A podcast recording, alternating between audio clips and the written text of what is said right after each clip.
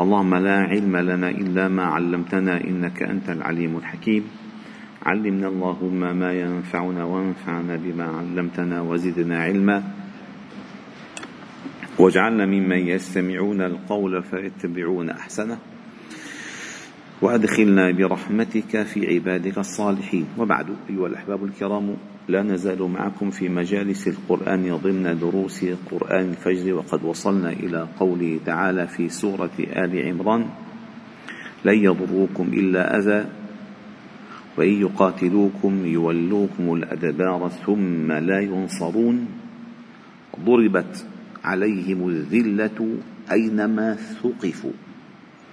إلا بحبل من الله وحبل من الناس وباءوا بغضب من الله وضربت عليهم المسكنة. ذلك بأنهم كانوا يكفرون بآيات الله ويقتلون الأنبياء بغير حق ذلك بما عصوا وكانوا يعتدون. هذه الآية في أهل الكتاب وفي اليهود خاصة. في اليهود خاصة. لأن الله جل جلاله جعل النصارى فوق الذين هادوا إلى يوم القيامة. وضرب الله جل جلاله الذلة على اليهود والصغار إلى يوم القيامة. إلى يوم القيامة. فالله تعالى قال وإذ تأذن ربكم ليسمنكم سوء العذاب. أينما كنتم ستكونون في عذاب. هلا بتقول لي الظاهر غير هيك. الظاهر غير هيك. طيب. دعونا ندخل إلى هذه الآية من أبوابها. أولا بداية الآيات في مكانة هذه الأمة. كنتم خير أمة أخرجت للناس. ثم بعد ذلك قال الله تعالى ولو آمن أهل الكتاب لكان خيرا لهم. هم ما آمنوا الإيمان المطلوب. ثم الله تعالى قال عن العلاقة فيما بيننا وبينهم لن يضروكم إلا أذى. إما ما فعلوا ما سيناله ما سيناله منهم لكم سيكون مجرد أذى. يعني لن يستأصلكم لن ينهي وجودكم. لن يغير مبادئكم لا يضركم إلا أذى. ويقاتلكم مجتمعين لولوا الأدبار ثم لا ينصرون. أي لن ينتصروا عليكم ولو اجتمعوا لن ينتصروا عليكم. هنا الآية قال تخصيص وصفهم لهم.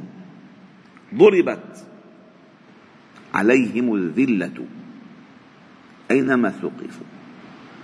ما معنى ضربت؟ اولا الضرب بمعنى الإحاطة. هنا بمعنى الإحاطة. فمثلا تقول ضربنا الخيمة. ما معنى ضربنا الخيمة؟ أي نصبنا الخيمة. وضربوا خيامهم يعني حطوا خيامهم على الأرض حتى أحاطت بهم من كل جانب. ما في نصف خيمة بالعالم في خيمة خيمة سقف الخيمة. فهذه الذلة الله جل جلاله ضربها عليهم. أي الذلة تحيط بهم أينما ثقفوا أينما وجدوا. فتقول لي مثلا الآن اليهود أسسوا دولة وأسموها دولة إسرائيل. وتقول لي أينما ثقفوا؟ نعم. لأن الله تعالى قال, قال إلا بحبل من الله وحبل من الناس. فهؤلاء اليهود ولو كانت عندهم دولة لو لم تكن عندهم حماية خارجية ما بقوا ثانية في حيث ما هم. ثانية. ولكن العالم كل العالم إن كان في الغرب في حمايتهم وإن كان من غير الغرب إذا شلنا النقطة في التودد إليهم. شنو النقطة. شو بصير إذا صار الغرب شنو النقطة. شو؟ أيوة. فقال فإذا في التودد إليهم. فهؤلاء هؤلاء هم الذلة مضروبة عليهم وإن كانت عندهم دولة. وإن كان عندهم كيان وجيش وصواريخ ولكن هم أحقر الناس. الله جل جلاله عندما يضرب الذلة عليهم لن يستطيع أحد مهما علت قوته أن ينزعها منهم. وهذا الاستثناء هذا الاستثناء ليس استثناء الذلة المضروب عليهم ولكن استثناء الذلة التي تبقيهم تبقيهم في الأرض. كيف؟ بحبل من الله أي بالعهود. عندما كان اليهود في المدينة كانوا بمجرد العهود. عندما نقضوا العهود خرجوا من المدينة. خرجوا. فهذه الذلة خفت عنهم بسبب العهود التي أخذوها من صلى الله عليه وسلم في إبقائهم. عندما غدروا ونقضوا ونكثوا أخرجوا صاغرين وقال لا تبقوا اليهود في جزيرة العرب أخرجوا جميعا. فقال إلا بحبل من الله. والحبل من الله كذلك يمكن أن يكون الحبل القدري. الحبل القدري والذي الله تعالى قال عنه قلنا من بعده لبني إسرائيل اسكنوا الأرض فإذا جاء وعد الآخرة جئنا بكم لفيفا. فتجمعهم الآن وقوتهم هو حبل من الله قدري. ليكون ما بعده أسوأ عليهم مما قبله. ليكون لتكون الحادثة عليهم استئصال. لأن لن تقوم الساعة حتى يقاتل المسلمون اليهود فيختبئ اليهودي وراء الشجر فيقول الحجر والشجر يا مسلم يا عبد الله هذا يهودي ورائي تعالى فاقتل. يعني هناك حرب استئصال. ولن يستأصلوا حتى يتجمعوا. أبدا. فهذا التجمع اللي بيفكروا دولة هو حبل من الله. حبل قدري.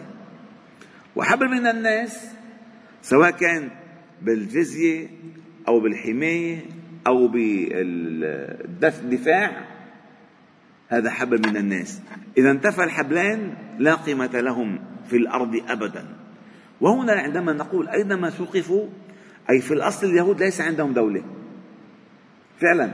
عندما من لما شردوا وهم في الأرض منشورون. منشورون في الأرض. عندما يتجمعون أي بدأت نهايتهم. إلا بحبل من الله وحبل من الناس وباءوا. باءوا أي رجعوا بغضب من الله وضربت عليهم المسكنة. هيك صاغر مثل لبسان الصيرة أكل. سبحان الله. هيك شكلهم ولكن يريد أن ترى عليهم بالبصيرة ما بالنظر بل بصيرة تراهم في مسكنة وذلة هائلتين. ذلك أي ما الذي ضرب الله بسبب ماذا ضرب الله عليهم الذل والمسكنة؟ ذلك بأنهم كانوا يكفرون بآيات الله أي بعدما جاءتهم. ويقتلون الأنبياء بغير حق. لماذا الله تعالى قال بغير حق؟ وهل هناك قتل الأنبياء بحق؟ لا يمكن. لا يمكن. ولكن أي حق الأنبياء عليهم بعدما بلغوهم رسالات أن يؤمنوا بهم لا نقتلوهم. فحق الأنبياء عليهم أن يدافعوا عنهم وأن يتابعوهم لا أن يقتلوهم ذلك بما عصوا وكانوا يعتدون. فالله جل جلاله الذي يعصي أمره ويعتدي على حدوده سيصيبه بعض أو بعض ما أصاب من اليهود بالذلة والصغار والمسكنة. فلا نزال في حفظ الله ورعايته وكلاءته ما دمنا معظمين لشعائر الله راعين لحدود الله قائمين على طاعة الله. فإذا نكسنا تغيرت أحوالنا. صدقونا أيها الأحباب الكرام. قال أحد التابعين لو كانت الذنوب لها رائحة ما جالسنا أحد. هلا إذا طلعت ريحتك حط ديودورون حط ريحة. خلينا تروح الريحة؟ أما الذنب إذا طلع الريحة شو بتروحوا فالله لطيف بعباده وحليم والرحيم فلذلك قال ذلك بما عصوا وكانوا يعتدون. الأولى ذلك الأولى لليهود. وذلك الثانية تحذير لأمة الإسلام أن يقعوا بما وقعوا فيه. فأمة الإسلام لم تكفر بآيات الله ولم تقتل الأنبياء ولكن قد يشتركوا مع اليهود في العصيان والاعتداء. في العصيان والاعتداء والله تعالى أعلم وأحكم. سبحانك وبحمدك نشهد أن لا إله إلا أنت نستغفرك إليك صل وسلم وبارك على محمد وعلى آله وأصحابه أجمعين والحمد لله رب العالمين.